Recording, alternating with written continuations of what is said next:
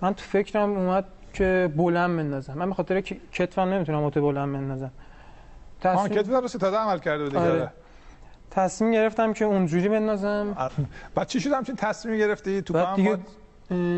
اه، ت- بالاخره تو پرم ماچ کردی فقط تصمیم این بود که ای خدا، توپ رو آره، برسونم چیکار تو کنی؟ 18 دیگه بعد بالاخره کارت- نشد کارت دیگه چیه؟